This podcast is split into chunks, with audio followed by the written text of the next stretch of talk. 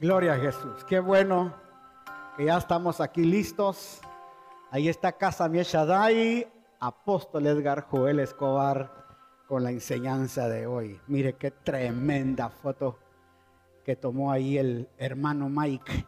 Buenísima. Aleluya. Bienvenidos. Saludamos a los que nos visitan esta mañana. Sean bienvenidos todos. Los que están por primera vez en casa. Bienvenidos. Habrán amigos que están por primera vez. Quieren levantar su manita. Los que están por primera vez. Son, póngase de pie, por favor. Los que están por primera vez, póngase de pie. Qué bueno, le damos toda la bienvenida. Usted que está cerca, vaya a saludarles ahí. Dígale qué bueno. Qué bueno que están en casa. Bienvenidos. Qué bueno que están aquí esta mañana. Nos gozamos tanto de poderles ver esta mañana. Qué lindo que están acá en casa. Bienvenidos.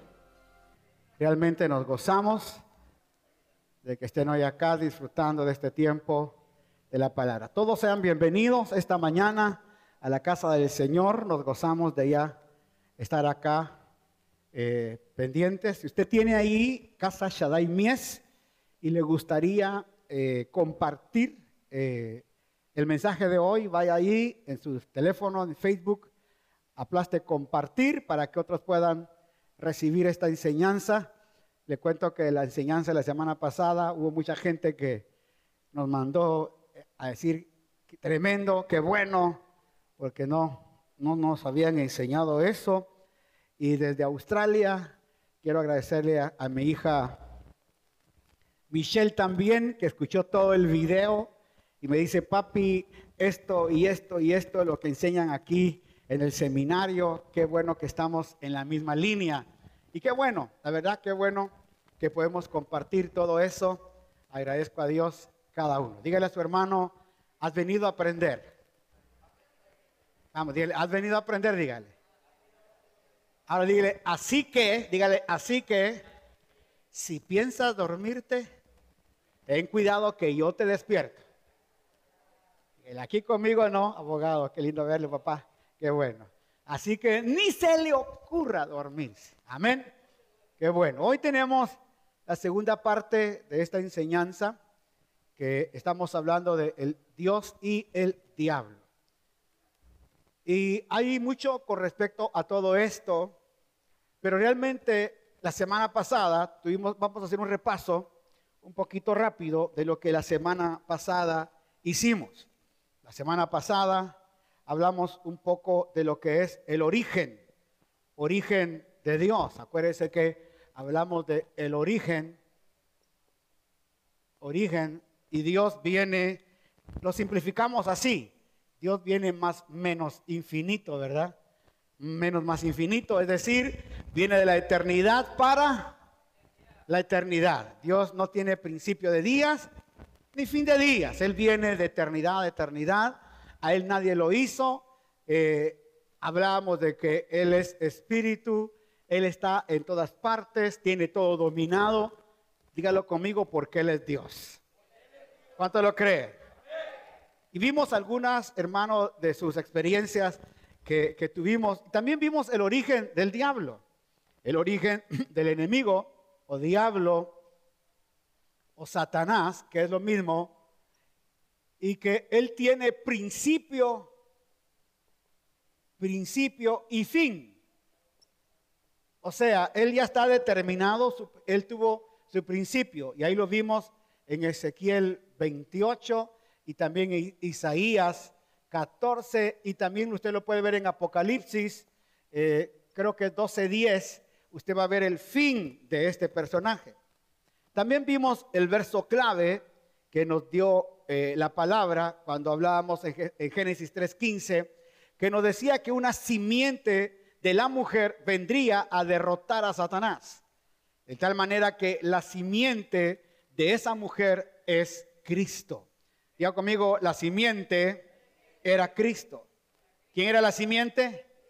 De tal manera que esa simiente que se iba a levantar saldría de las entrañas mismas de la mujer, porque la mujer al escuchar la voz y dejar de oír la voz de Dios, acceder a la tentación, por ella es que el hombre pasa a tener este cuerpo mortal.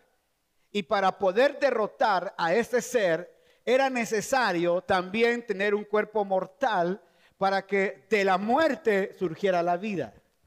Por eso dijo Jesús, si el grano de trigo no cae a tierra y muere, no lleva fruto. O sea que era necesario que el grano de trigo cayera. Y ese grano no estaba hablando de un grano simple, estaba hablando de la vida de él que iba a llegar al sepulcro y se levantaría de entre los muertos. Digan amén. Se levantaría de entre los muertos. Y cuando se levantaría de entre los muertos, entonces la vida volvería una vez más al hombre. Aunque tenemos este cuerpo adámico, pero también recuerde que la vida de Cristo es la que nos hace a nosotros eternos.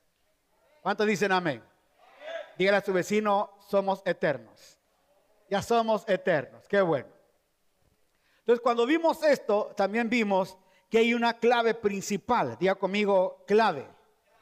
La cruz. Aquí hay algo muy importante. Clave, la cruz. Ok. La cruz que era sinónimo de maldición, ¿qué vino a ser para nosotros? Lo que fue para ellos maldición, a nosotros nos vino a ser bendición, porque fue a través de la cruz. Pablo decía, yo no predico a cualquiera, yo predico a la toalla. Gracias, gracias. Yo predico a Cristo y a este. Fíjese, ¿a quién predicaba Pablo? Pablo no predicaba a cualquiera. Pablo predicaba a Cristo, pero no solo lo predicaba, sino que daba la clave que decía, yo predico a Cristo, pero al de la cruz. Porque se pueden levantar muchos que no llegan a la cruz.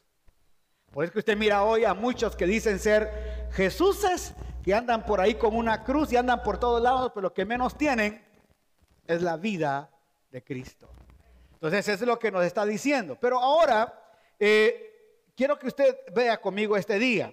Vamos a seguir este tema. Eh, ¿Qué dice la Biblia en el Antiguo Testamento respecto al diablo? En el Antiguo Testamento usted no ve muchas eh, influencias de Satanás o el diablo. Es muy poco lo que se ve en, ese, en todo el Antiguo Testamento. Solo mira usted a un Saúl endemoniado, mira usted a Satanás, pero en la versión King James y en otras versiones eh, eh, ah, americanas eh, de inglés y otras versiones, hablan de el tentador. Diga conmigo, el tentador. Diga conmigo, el acusador. ¿Sabe cuál es el trabajo de Satanás? Vamos, ¿cuál, cuál cree que es el trabajo? Oiga, es acusar, es tentar. Por eso es que le llama el acusador de nuestras almas. ¿Cómo es que se le llama? Es el tentador. Yo le decía a usted la semana pasada que donde él tienta es en su pensamiento.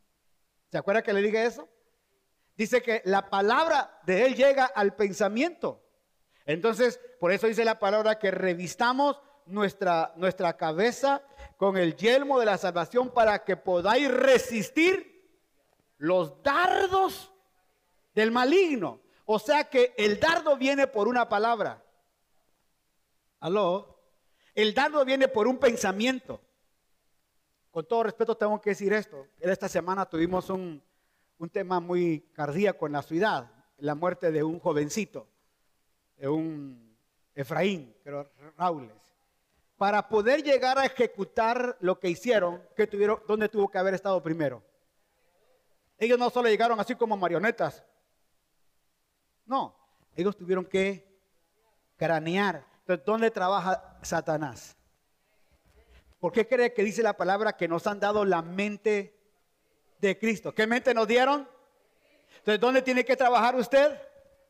Entonces, el problema más grande del hombre está en la mente del hombre. Y ahí es, ahí es donde Satanás quiere trabajar pero también es donde el Señor lo vino a destruir. Por eso tenga muchos cuidados con sus. Por eso le decía a usted que hay tres cosas que tenemos que cuidar. Oídos, ojitos y lengua. ¿Por qué? Porque con esto es que hacemos pedazos a los demás. Ahora, luego viene diciendo en el, en el nuevo pacto o en el Nuevo Testamento, ¿cómo, cómo, eh, cómo vemos a Satanás? De la misma manera, igual. Él sigue siendo un acusador. Váyase conmigo a Apocalipsis 12:10. Por favor, busque ahí en su Biblia Apocalipsis 12:10 y vaya apuntando. Es bueno que apunte estos textos, por favor, y que esté pendiente de la clase. Míreme para acá, fíjese lo que estamos haciendo, porque después ya ni le atina que estamos diciendo. Entonces, dice Apocalipsis 12, Dios, entonces oí una gran voz del cielo que decía, ahora ha venido la salvación, dígalo conmigo fuerte, el poder y el reino de nuestro Dios y la autoridad de su Cristo. Porque ha sido, vamos, dígalo fuerte, ha sido fuera, ¿quién? De nuestras, de nuestros hermanos pero mire cómo dice, el que acusaba delante de nuestro Dios día y noche. Entonces, ¿cuál es el trabajo del acusador? ¿Cuántos días? Ahora, quiero decirle algo. Usted no vaya a pensar que el diablo está detrás de usted. Porque el diablo no es omnipresente. El diablo no es omnisapiente. Y el diablo no tiene todo poder. ¿Quién le entrega el poder a Satanás? Nosotros.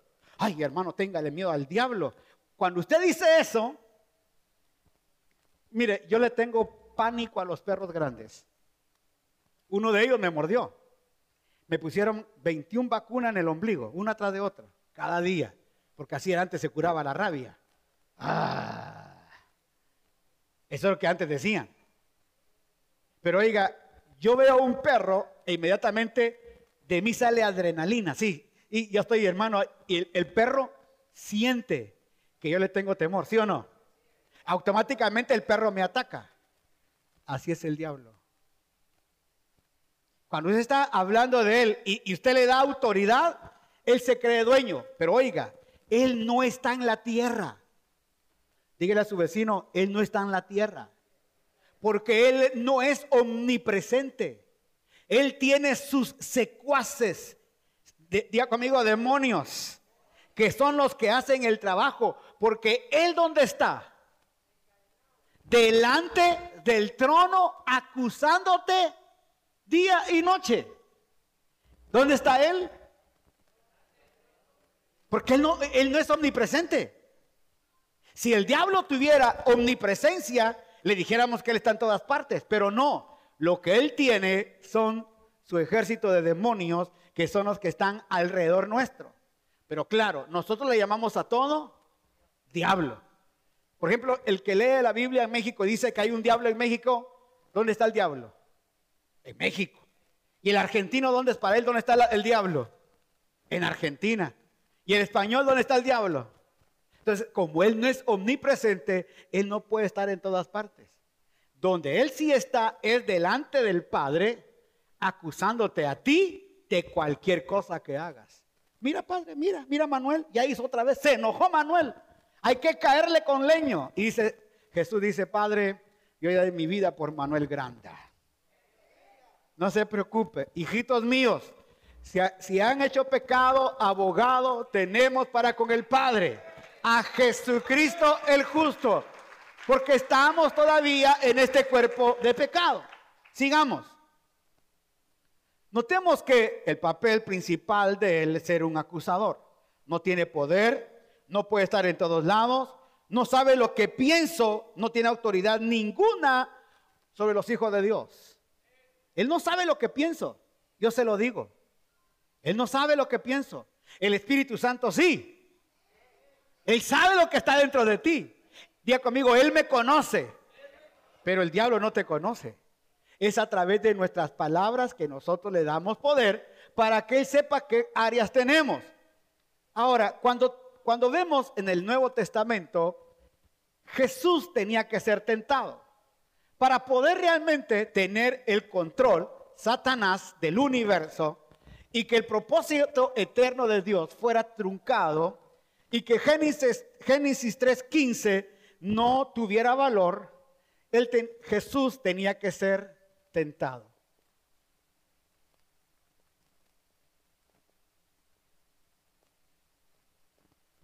¿Qué hubiera pasado si Jesús hubiera cedido la tentación? Imagínense, haz que las piedras se conviertan en pan, hagas, haz el pan, adóreme y él adoraba. ¿Sabes qué hubiera pasado? Y había vencido a la mujer, ahora hubiera vencido al varón. Entonces, ahora sí hubiera sido juicio para siempre. No hubiera salvación. Pero como era necesario, conmigo, era necesario que él fuera tentado, oiga, porque el propósito era la tentación. Dígalo conmigo, el propósito de Jesús era la tentación. Después de ser bautizado en agua, sale directamente al desierto para tener su encuentro con el mismo diablo. Ahí sí tuvo que bajar el mismito, el mismito diablo. Porque él fue el que, mire, dice que de repente le dice, ahí están esas piedras. Y luego lo llevó al pináculo. Entonces, esa batalla no fue una batalla corpórea. Esa fue una batalla, hermano, espiritual. Haber arrebatado a Jesús y llevarlo a, ese, a esa cima fue una batalla espiritual. Todos los reinos de esto te voy a dar. ¿Qué le dijo a la mujer? Dios sabe que si te da conocimiento y sabiduría, serás igual a Dios. Eso le dijo. Mira, mira, mira cómo me adoran a mí. Mira cómo me adoran. Si tú me adoras, todos te van a adorar. Le estaba ofreciendo lo mismo que le ofreció a la mujer. Pero usted sabe la respuesta sabia de Jesús. No solo de pan vivirá el hombre. Aleluya. Al Señor tu Dios adorarás y a Él solo servirás. Se acabó. Dígalo conmigo y se acabó. Aleluya. Démosle palmas a nuestro gran Cristo. Aleluya. Mateo 4.1. Se lo voy a leer, quiero anótelo por ahí. Mateo 4.1. Entonces Jesús fue llevado por el Espíritu al desierto para ser tentado por el diablo. ¿Era necesaria la tentación? Sí. Lucas 4.13. Y cuando el diablo, oiga, el diablo hubo acabado toda tentación, se apartó de él por un tiempo.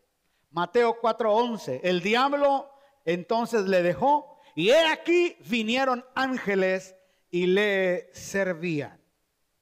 Entonces el propósito era venir a la tierra, pasar la tentación, para que a través de este trabajo, ahora él pudiera cumplir el propósito del Padre que le dijo a la mujer que de la simiente se levantaría alguien que le venía a pisotear la cabeza a Satanás. Entonces el Señor durante tres años y medio está predicando, pero el propósito era, día conmigo, dar su vida a cambio de la nuestra. ¿Quién merecía el pecado? Pero ¿quién merecía la muerte? ¿Qué dice Romanos 6:23? La primera parte, alguien que lo tenga ahí fuerte. Romanos 6:23. Eso, gracias mi Biblia andante. Ahí está la Biblia andante. Porque la paga del pecado es, miren, él ya sabe el textos. A ver qué dice Romanos 3, 23. Ahí no te la sabes.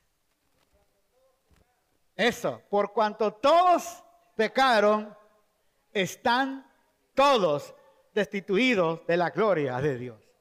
O sea que el pecado nos había alejado de Dios, pero el pecado trajo consigo la muerte. Día conmigo, el pecado trajo consigo la muerte y por ende separados de Dios.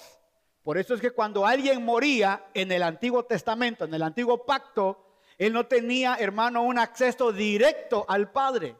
Estaba el seno de Abraham. Oiga, porque tiene que esperar a los que mueren en Cristo para ser un solo equipo y todos tenemos que ser la estatura del varón perfecto ¿Y quién es esa estatura? Cristo. Por eso los del antiguo pacto y los del nuevo pacto, todos, diga conmigo todos, serán a la estatura de un solo hombre. Nadie va a llegar antes, sino que todos llegaremos igual. Por eso era necesario, oiga, que el Señor tuviera que llegar, hermano, a la tentación y luego de la tentación tenía que llegar a ser la cruz. O sea que el camino que Jesús llevaba era la cruz. Diga conmigo la cruz. Y este es un tema muy principal. ¿Por qué? Lo que, lo que el diablo vino a patentar a la tierra con el pecado fue la muerte del hombre. La condición del hombre en el huerto era de vida eterna. Acuérdese, ¿por qué? Pues tenía la imagen del Hijo. Hagamos al hombre a nuestra imagen y semejanza. De tal manera que el hombre en el huerto era eterno. Porque Dios nunca le dijo vas a morir. Cuando el hombre sale del huerto es que se convierte en un muerto. En la caída, la oiga, lo transforma en hombre caído, de donde la muerte es parte ahora de él. Pero no solamente murió una vez, tuvo dos muertes. ¿Por qué? La doble muerte. Muere al escuchar, oiga, muere al no poder escuchar la voz de Dios y muere, oiga, a este cuerpo. Porque dentro del huerto, Adán tenía el privilegio de oír la voz de Dios. Y dice que el Espíritu de Dios se movía sobre el huerto y ese, oiga, y le hablaba. Y ahí estaba pendiente Adán de lo que Dios quería. Cuando el hombre sale del huerto, ya no puede oír la voz de Dios. Por eso es que hoy nos cuesta escuchar la voz de Dios, especialmente si andamos en la purita carne. Si estamos en la carne vivita, usted me va a decir que va a estar escuchando la voz de Dios. Le acaba de romper la nariz a la mujer, está gritando, insultando y me va a decir que tiene profecía. Levanten todos la mano al cielo. Toque a su vecino, dígales contigo esta mañana. Y no se me duerma nadie. Claro. Es que no, usted no puede estar, hermano, no puede de una fuente salir agua dulce y agua amarga.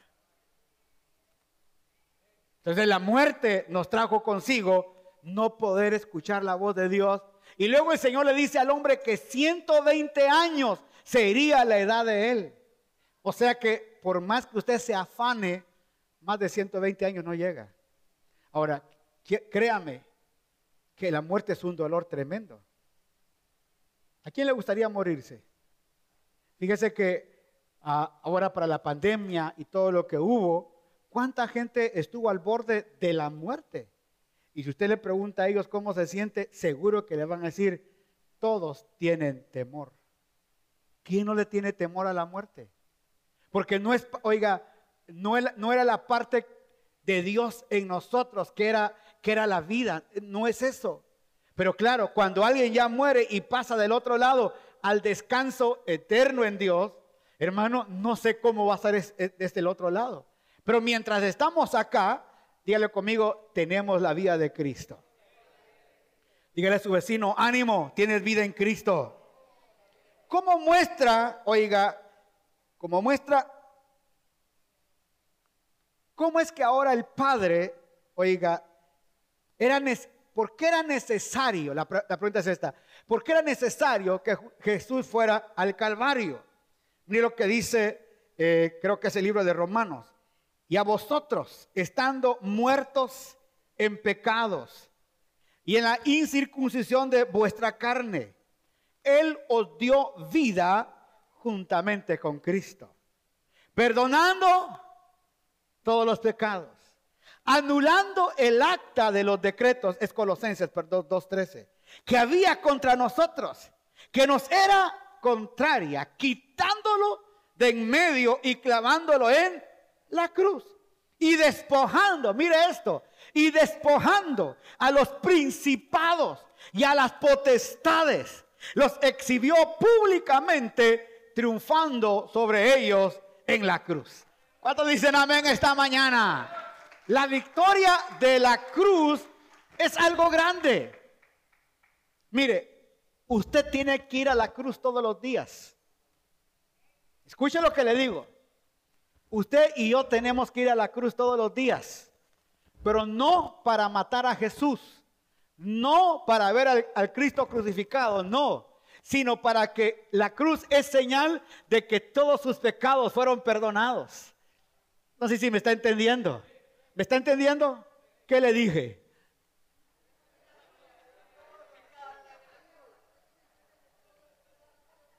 Usted y yo tenemos que ir todos los días, Pero no para decir, ay, ahí está Jesús. No. Para decir, ahí está Cristo. No. Sino para decir, esa cruz es mi victoria. Aleluya.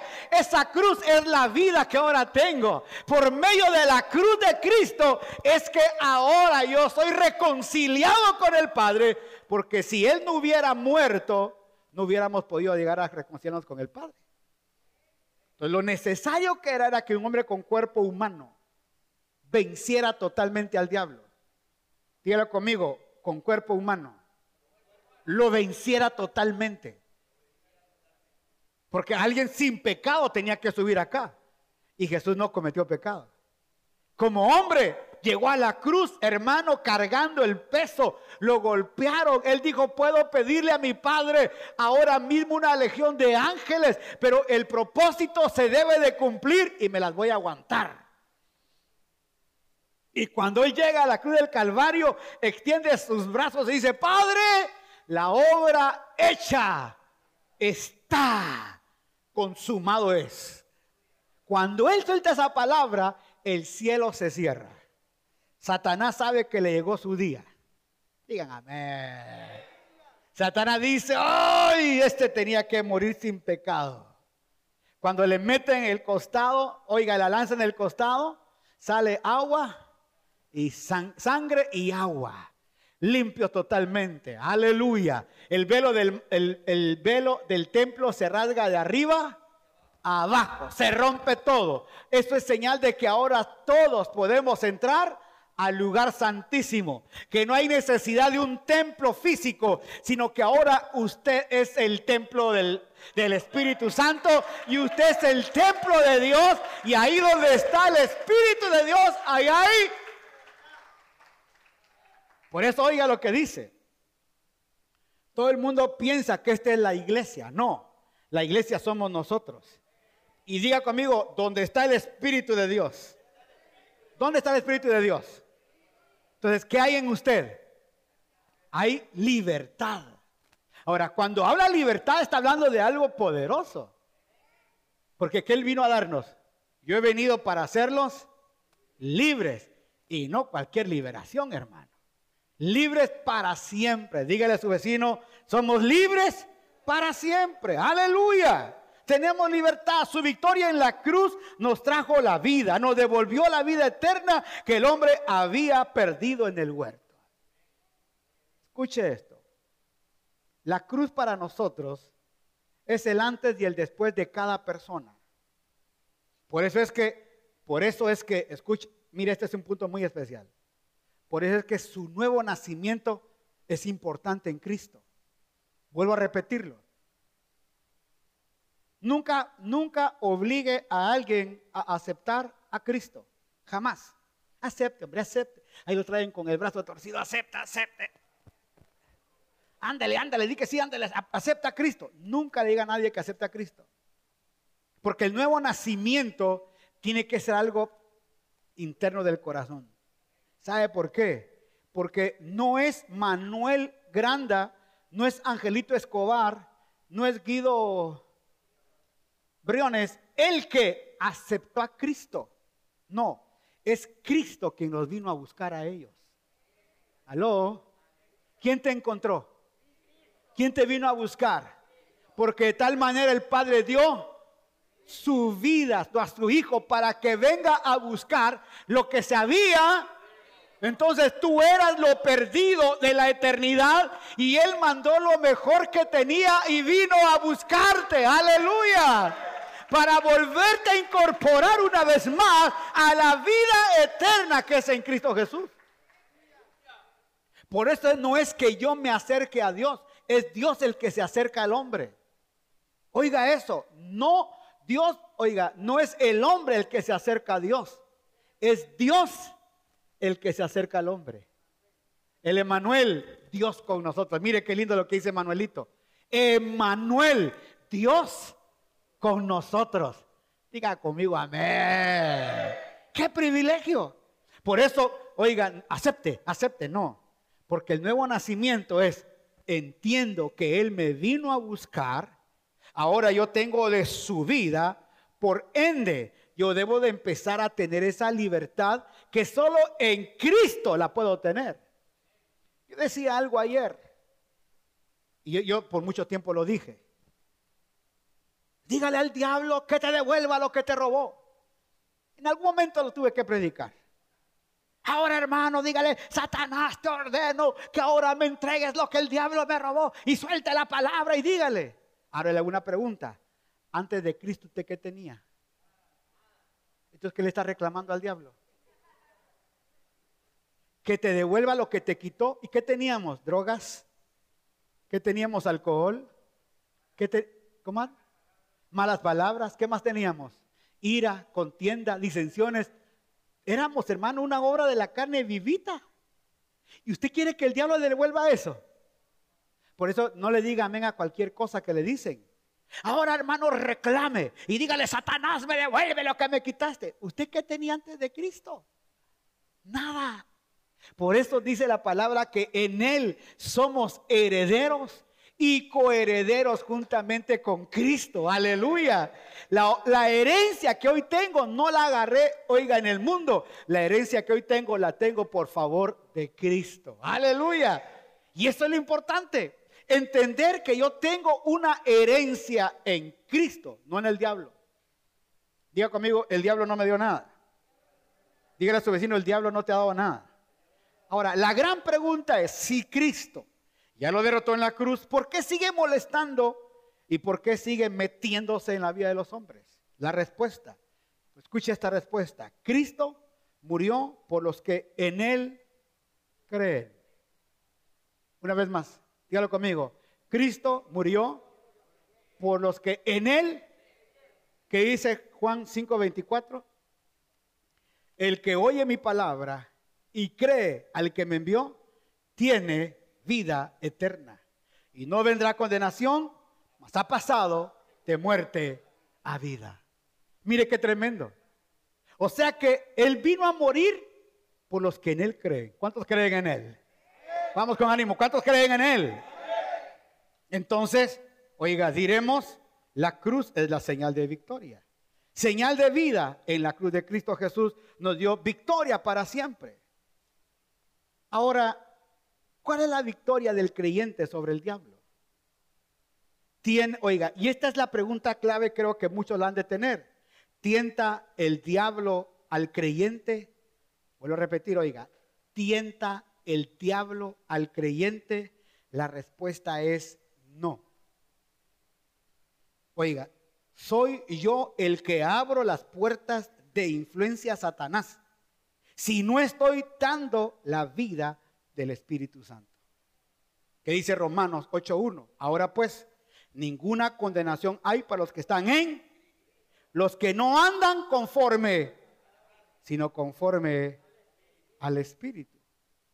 Entonces, hay muchas cosas que no son, oiga, no son diabólicas, sino que son de la carne. Por ejemplo, su mal carácter. Uy, se me salió. Sus malos pensamientos ¿Qué más? La ira, la contienda. ¡Ah! Oiga, eso es, usted tiene que controlar esa carnota. Ahora, si usted se desenfrena y usted rompe todo, ahí sí hay un diablo adentro. Por supuesto, porque yo le abrí puertas al enemigo porque la vía del Espíritu no me es suficiente. Escuche esto. La vida del Espíritu no me es suficiente, no me ha transformado la mente todavía. Entonces yo sigo actuando como un carnal. Entonces ahí sí puede haber una tentación diabólica. Porque la otra pregunta era, ¿será que los, oiga, los cristianos pueden ser poseídos por demonios? Y no dicen, sí hermano, otros dicen, no. Y hay una discusión tremenda. Ahora, los que dicen sí, oiga, están, eh, están tratando de, ocultar algo. Los que dicen no están con ganas de condenar al acusado. Aló. Entonces se forma un ping-pong. Este dice sí porque algo guarda. Este dice no porque quiere acusar. Pero aquí la cosa no está es en acusar a quién. Aquí la cosa es qué está haciendo con el depósito del Espíritu Santo que usted tiene. Porque mientras yo estoy acusando a alguien que sí tiene demonios, yo me estoy poniendo también en, el mismo nivel del otro, acusando. ¿Aló? Por eso tenga cuidado usted. Le voy a repetir, ¿puede un demonio molestar a un creyente lleno del Espíritu Santo? No. Pero a un aguado, sí. Bienvenidos los aguados. No ustedes, ¿por qué ustedes se ríen? Hay un montón ahí también. Claro. El enemigo puede estorbar a las personas. El enemigo puede estar molestando. Pero claro, va a depender de mí, mi entendimiento del Espíritu. Ahora, usted sabe que por años la tradición evangélica ha hecho esto. Desde que yo me acuerdo. Y, y me acuerdo de hace 50 años que estoy en el Evangelio. ¿Qué es lo que durante 50 años nos han enseñado en las iglesias evangélicas? Téngale temor al diablo, hermano. Ay, hermano, mire, solo acepté a Cristo y todo me fue mal porque el diablo me empezó a atacar. No, es que tenía mala administración de los recursos. Como un día yo veo a un hermano, y hermano, yo era un asesino, puyaba hermano con tortilla tiesa. Y yo era un aquí, era un allá, hermano, pero un día Cristo me encontró. Ahora aquí estoy predicando a Cristo. Mire, decía con tanta alegría lo que había hecho en el mundo, que el día en que aceptó a Cristo como que le arruinó la vida. Otro hermano dijo, hermano, yo tenía 20 farmacias, solo acepté a Cristo, solo me queda una. Entonces, ¿qué está diciendo ahí? Por eso entendamos el nuevo nacimiento de la gente. Que una persona que nace de nuevo, yo nací de nuevo, tienen que haber realmente cambios en esa persona, porque la Biblia dice, de modo que si alguno está en Cristo, nueva creación es. Nueva creación es. Nueva creación es. Las cosas viejas. Las cosas viejas. Una vez más, las cosas viejas. He aquí Ah, vaya. Entonces, cuando dice, he aquí, le está diciendo, usted está en un nuevo nivel, en una nueva esfera, en una nueva mentalidad, en una nueva naturaleza. Usted salió una vez más para empezar a trabajar de nuevo en la vida. Va a aprender a, tener, a estar lleno del Espíritu Santo para que la vida de Cristo, la vida del Espíritu, lo llene. Ahora, que hay, que hay trabajo de Satanás, uy hermano, olvídese. Mire lo que le voy a leer algunos textos. Efesios 4:27. Váyase conmigo, Efesios 4:27.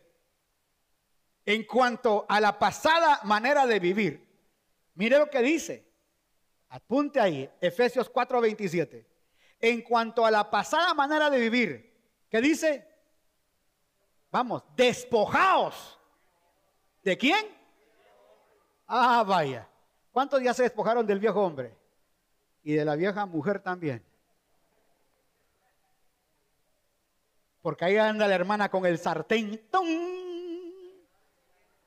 Claro, no, despojados del viejo hombre.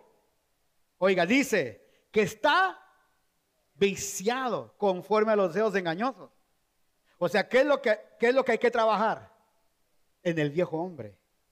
Y renovaos en el espíritu de vuestra, léalo conmigo por favor, verso 24, y vestidos del nuevo hombre creado según Dios en la justicia y santidad de la verdad.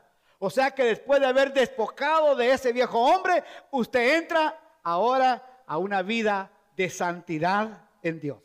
Por lo cual, por lo cual, desechando la mentira, hablad verdad cada uno con su prójimo porque somos miembros los unos con los otros. Airaos, pero no pequen. No se ponga el sol sobre vuestro enojo. Que dice, ni deis lugar al diablo. O sea que después de que usted se enoja y revienta, ¿quién está al acecho? El diablo. Que me agarro con Manuelito, así, y ya de repente ya no es la plática, y es de arremangarme. No deis lugar ¿Por qué? Porque Satanás está viendo que aquí se forme una guerra. Y ese es el problema que tenemos. Mire, ¿quién no discute en su casa? Bueno, solo que tenga una mujer muda o un marido mudo. Pero un día estaba, yo me asusté porque había un, un la mujer estaba, era muda y no sé qué estaba hablando el marido y ella, ella le hizo así y pa, le pegó el marido. ¿Y por qué le pegó? Es que me levantó la voz, dijo.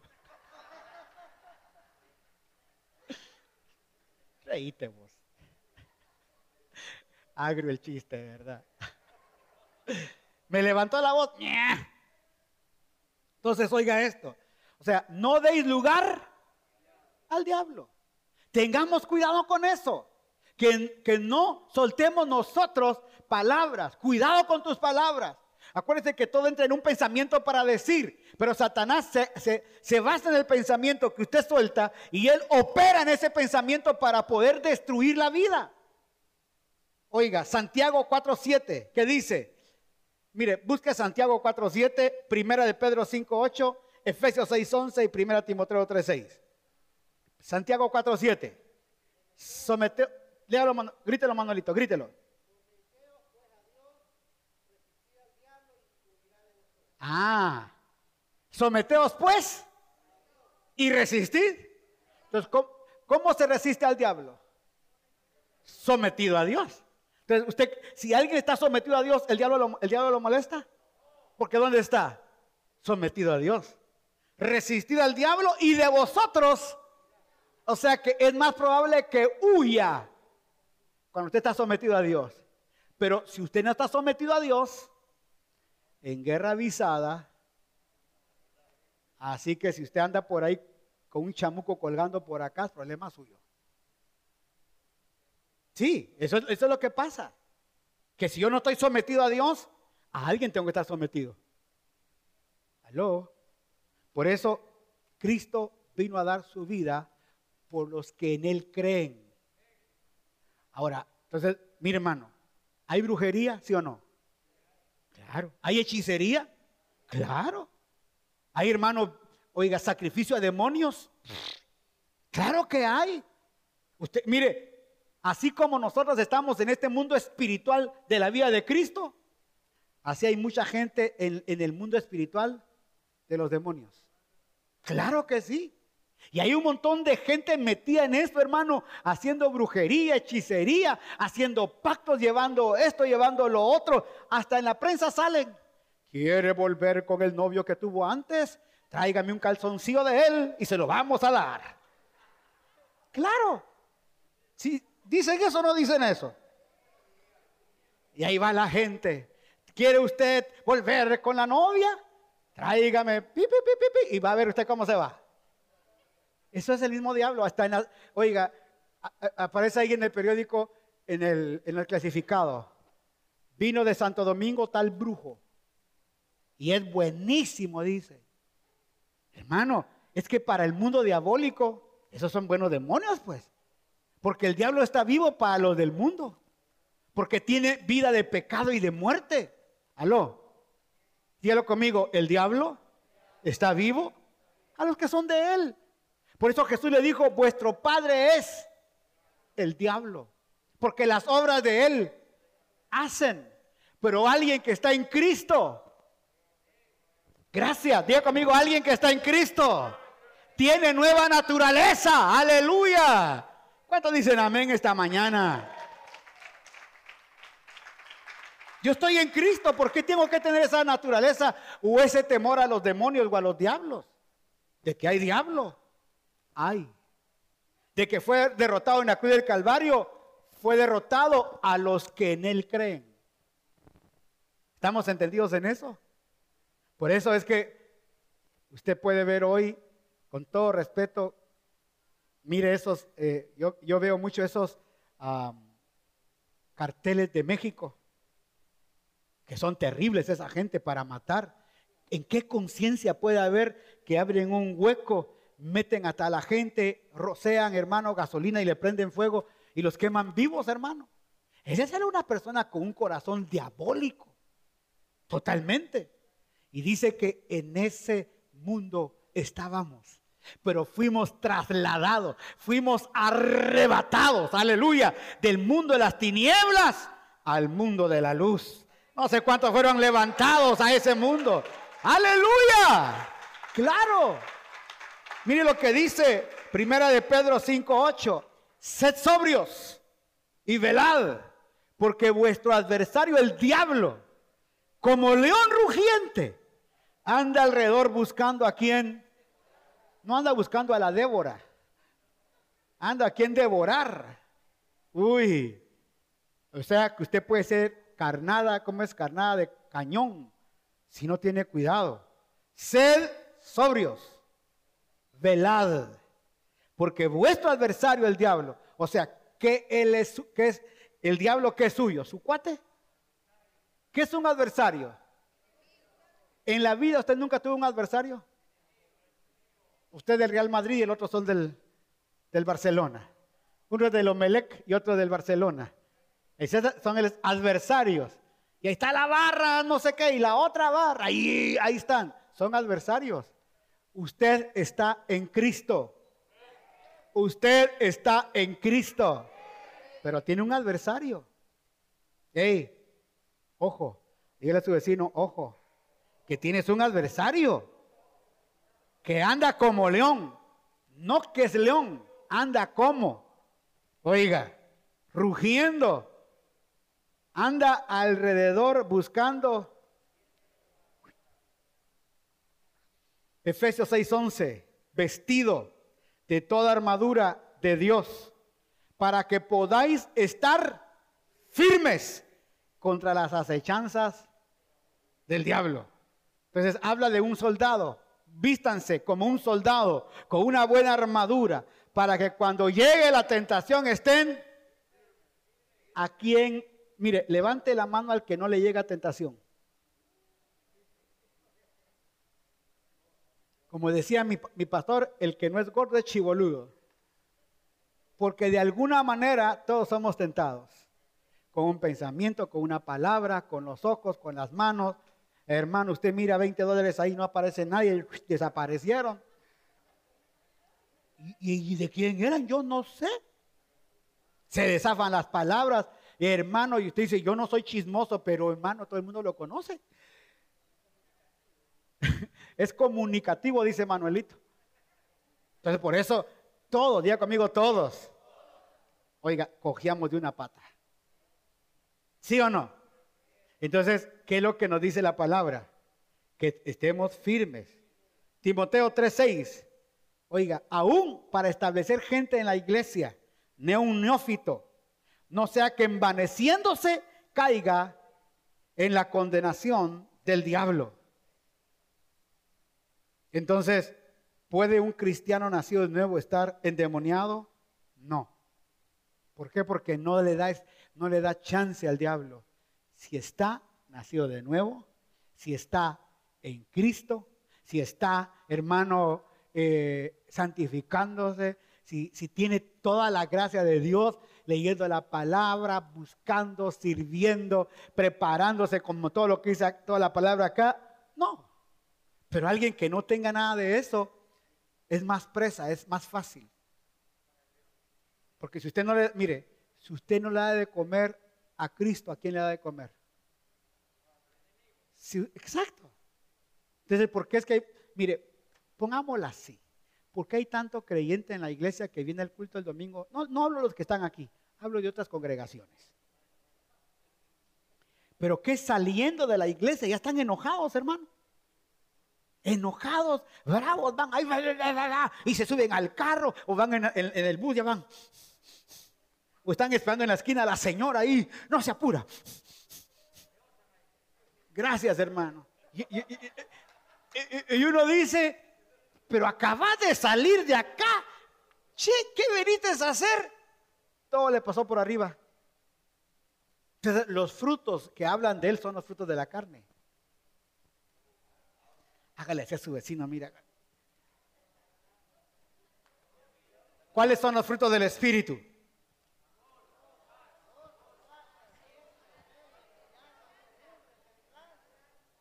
Paciencia, templanza, benignidad, amor, paz, fe, mansedumbre. Aquí mi amor, vaya pues, trabaje ahí, hágale. Ya está bien, yo tengo que paciencia. Esos son los frutos del Espíritu. Bueno, pero no se enoje, dice la hermana allá atrás, la compañerita. sí, y aún así hay gente que nos quiere sacar de, de quicio, olvídese, los frutos del Espíritu están con nosotros. ¿De dónde todos somos tentados todo el tiempo? Influencias demoníacas siempre habrá. Siempre habrá. ¿Hay demonios y gente endemoniada de hoy? Claro que hay. ¿Podemos liberar a los endemoniados? Sí, claro que sí. Oiga, siempre y cuando reconozcan a Cristo como su Salvador. Si no, vamos a ser exorcistas ambulantes. Hermano, venga, Manuelito, venga. Fíjese que tengo un sobrino que, está endemoniado y el sobrino no quiere saber nada de Dios. Se endemonió por andar jugando Ouija y haciendo todo ese rollo. Uno llega, afuera, demonio, afuera. Se libera el otro día otra vez endemoniado porque siguió jugando Ouija. Entonces, no liberemos a alguien que no está interesado en ser libre. Porque uno puede cometer un error. Dice que sale un demonio y cuando ve que su casa está vacía, trae siete peores que él. Entonces, si usted va a tener, si usted va a entrar en una liberación de alguien, porque demonios hay y gente endemoniada hay por todos lados, si uno va a entrar a liberar a una persona de algún demonio, asegúrese de tener esa casa llena y que hablarle de Cristo y no dejarla y darle seguimiento y disipularlos para que realmente esa persona, hermano, pueda desarrollar la vida de Cristo que necesita. No lo suelten. Cometemos un error hacer eso. ¿Podemos ir a liberarlos al demoniados? No, porque se les hace más daño. A veces nos, invitan para que nos vayamos, digamos, falta todavía un montón. Está cinco minutos atrasado, no se preocupe. ¿Cuál es, oiga, cuál es el fin del diablo? Váyase conmigo Apocalipsis 20, creo que lo leímos. Apocalipsis 20:10. Y el diablo que los engañaba fue lanzado en el lago de fuego y azufre, donde estaba la bestia y el falso profeta, y serán atormentados día y noche por los siglos de los siglos. Él tiene fin. Sí, Satanás tiene fin. Dígalo conmigo, el diablo tiene fin. ¿Sabemos a dónde va? también usted tiene un fin mejor. Sabemos dónde vamos a estar. Por eso, en esta tierra, le voy a decir algo, no estemos preocupándonos de discutir si hay diablos o no hay diablos. Ya hay diablos, ya le dije, hay diablo. ¿Qué más quiere que le diga? Diablo hay. ¿No le dice a veces el, esposo o la esposa, venga mi diabla? Como cuando va a comer camarones, ¿verdad? ¿Y usted qué quiere? Camarones al ojillo. Mire, también hay a la diabla. Pregúntele a ella si quiere, dice. Pero oiga, hermano, diablo hay, demonios hay. Pero no es nuestro campo. El campo nuestro es de entender la vida de Cristo que poseemos. La mentalidad nueva que tenemos. Oiga, si ya supimos que estuvimos en ese mundo, ya vivimos en Él. No sé cuántos vinieron a Cristo bien enchamucados anteriormente. Sí, borrachos, que esto, que lo otro, hermano. ¿Cuántas cosas veníamos? Si ya estamos en Cristo, ¿para qué queremos nosotros voltear a ver si hay diablo o no hay diablo? Si de todas maneras, hermano, la victoria la tenemos en Cristo. Le vuelvo a repetir, Diablo hay para aquellos que están en Él, pero para los que estamos en Cristo, la cruz es una gran bendición para nosotros, porque en la cruz fue derrotado para siempre el diablo sobre nuestra vida. Y ahí es donde nos dio vida. Ahí nos dio vida. Dice que nosotros estamos, oiga, juntamente con Cristo crucificados y juntamente con Él fuimos resucitados. O sea que en, el, en la mente de Dios ya estaba que usted estuviera en Cristo, aleluya. Usted no encontró al Señor el día en que vino a un altar o el día en que levantó la mano. Usted conoció al Señor en la eternidad. Desde allá Él lo vio. A los que conoció, a estos predestinó. A los que predestinó, a estos justificó. A los que justificó, a estos santificó y glorificó. O sea que en la mente de Dios usted ya está sentado con Él en tronos celestiales. El asunto aquí es, hermano, aprender a ser un vencedor. Diga conmigo, tentaciones habrán. Conflictos habrán. Problemas van a haber muchos. Pero es ahí donde yo me voy a parar en medio de toda esta batalla y decir gracias Dios porque tengo tu vida. Tengo de tu vida, tengo de tu naturaleza. Cuando se acerquen las acechanzas del diablo, cuando vengan los dardos, cuando tenga que sacar mi lengua, si eso es lo más importante. Hablábamos de la, semana pasada de la reunión de pastores que tuvimos. Alguien me preguntaba, cuando la Biblia dice que el espiritual juzga todas las cosas, pero nadie lo juzga a él, no está diciendo que el espiritual sea un chismoso. Se me salió hermano, perdone si ofendí a algún espiritual aquí. Sí, porque el espiritual ahora se considera como un chismoso. El espiritual anda diciendo, usted no sabe la vida de Guido, usted no sabe la vida, y mire, Angelito, pero a nadie le vaya a decir ¿Qué le importa a la demás gente la vida de Angelito? ¿O sí? A nadie le importa. A usted le importa su vida. Gracias por ese entusiasmo. A usted le importa su vida. Pero la vida que va a tener, dígalo conmigo, debe ser en Cristo. Creciendo, alimentando la vida, alimentando la fe, aleluya, alimentando la esperanza. Empezando a vivir la vida del Espíritu y los frutos del Espíritu. Si hay que sanar a alguien, sánelo, hermano. Si hay que sacar fuera demonios, eche fuera demonios. Hermano, si tiene que ir a predicar, vaya y predique. Porque hoy tenemos una iglesia viva. Aleluya. Uno de los atributos de Dios es que es omnipresente. Y la iglesia de Cristo es omnipresente en el mundo. Porque está en todos lados. Una de las características de Dios es que es omnipoderoso, eh, como es omnipotente.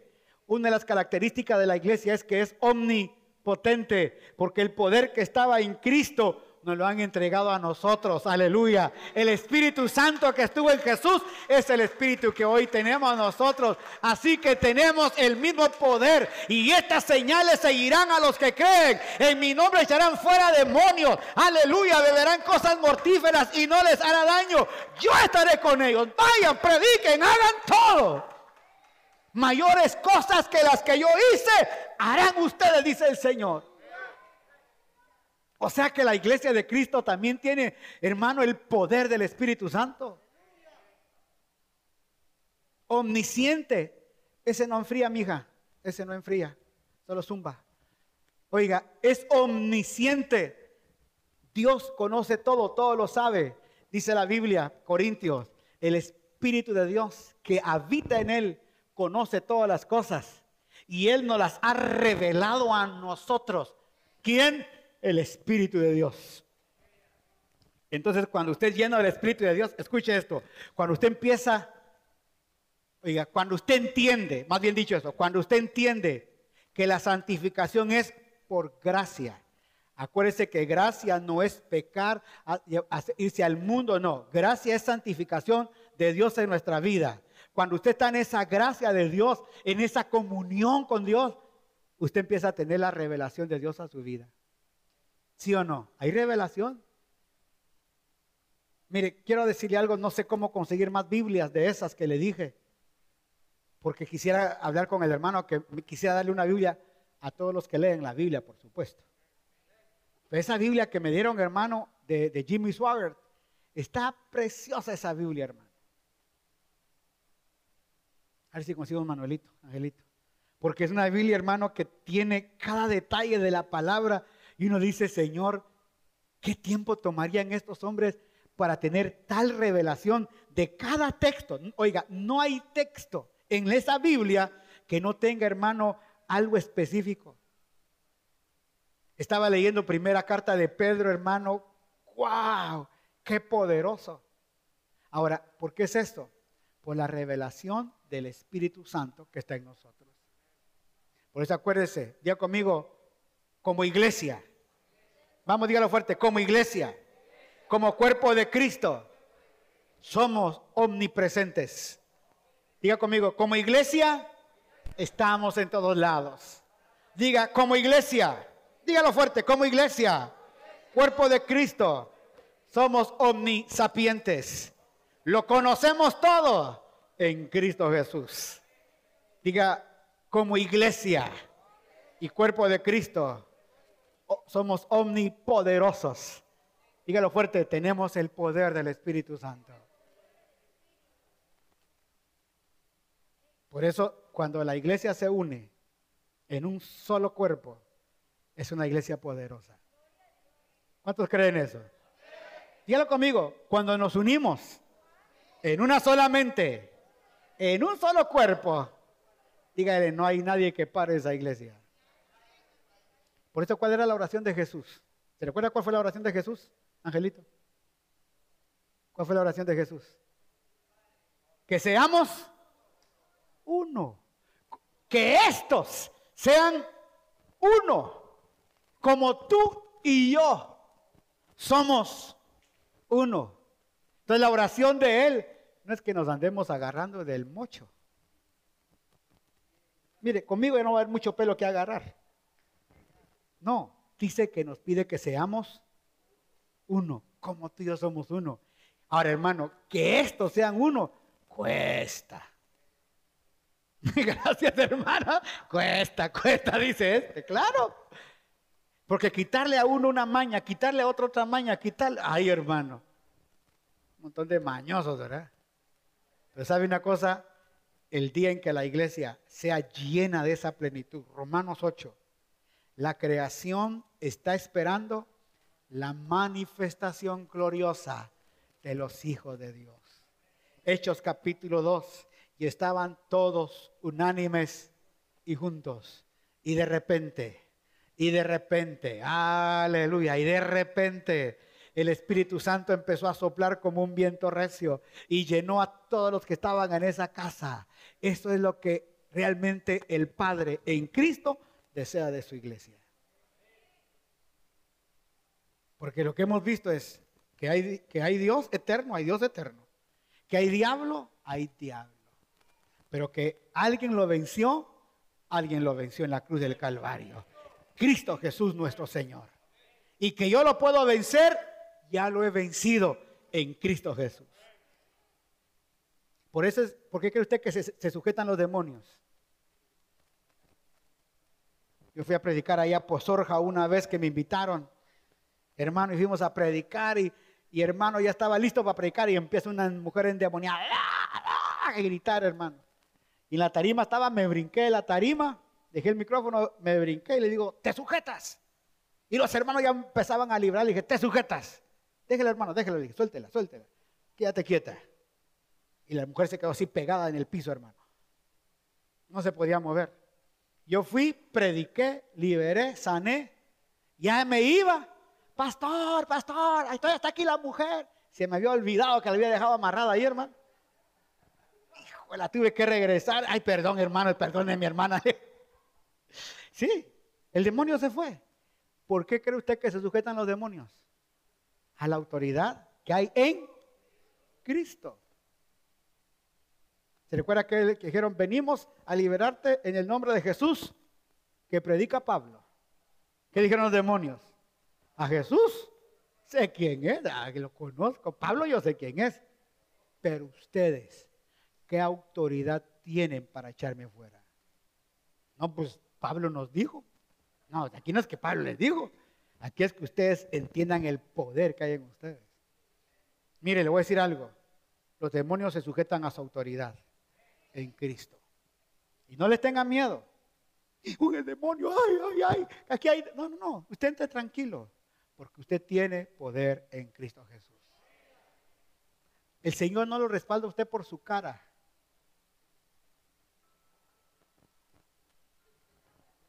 tiene, nariz griega.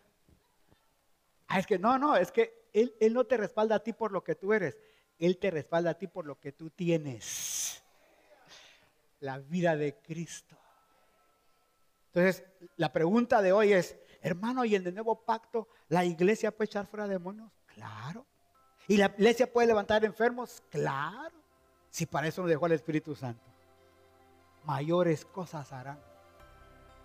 Pues diga conmigo, levante su mano derecha y diga, en este tiempo, nuevo pacto, la iglesia tiene poder, tiene autoridad, sabe lo que hace por la naturaleza que tiene en Cristo Jesús. ¿Cuántos lo creen? ¿Cuántos lo creen? Démosle palmas al Señor. Gracias.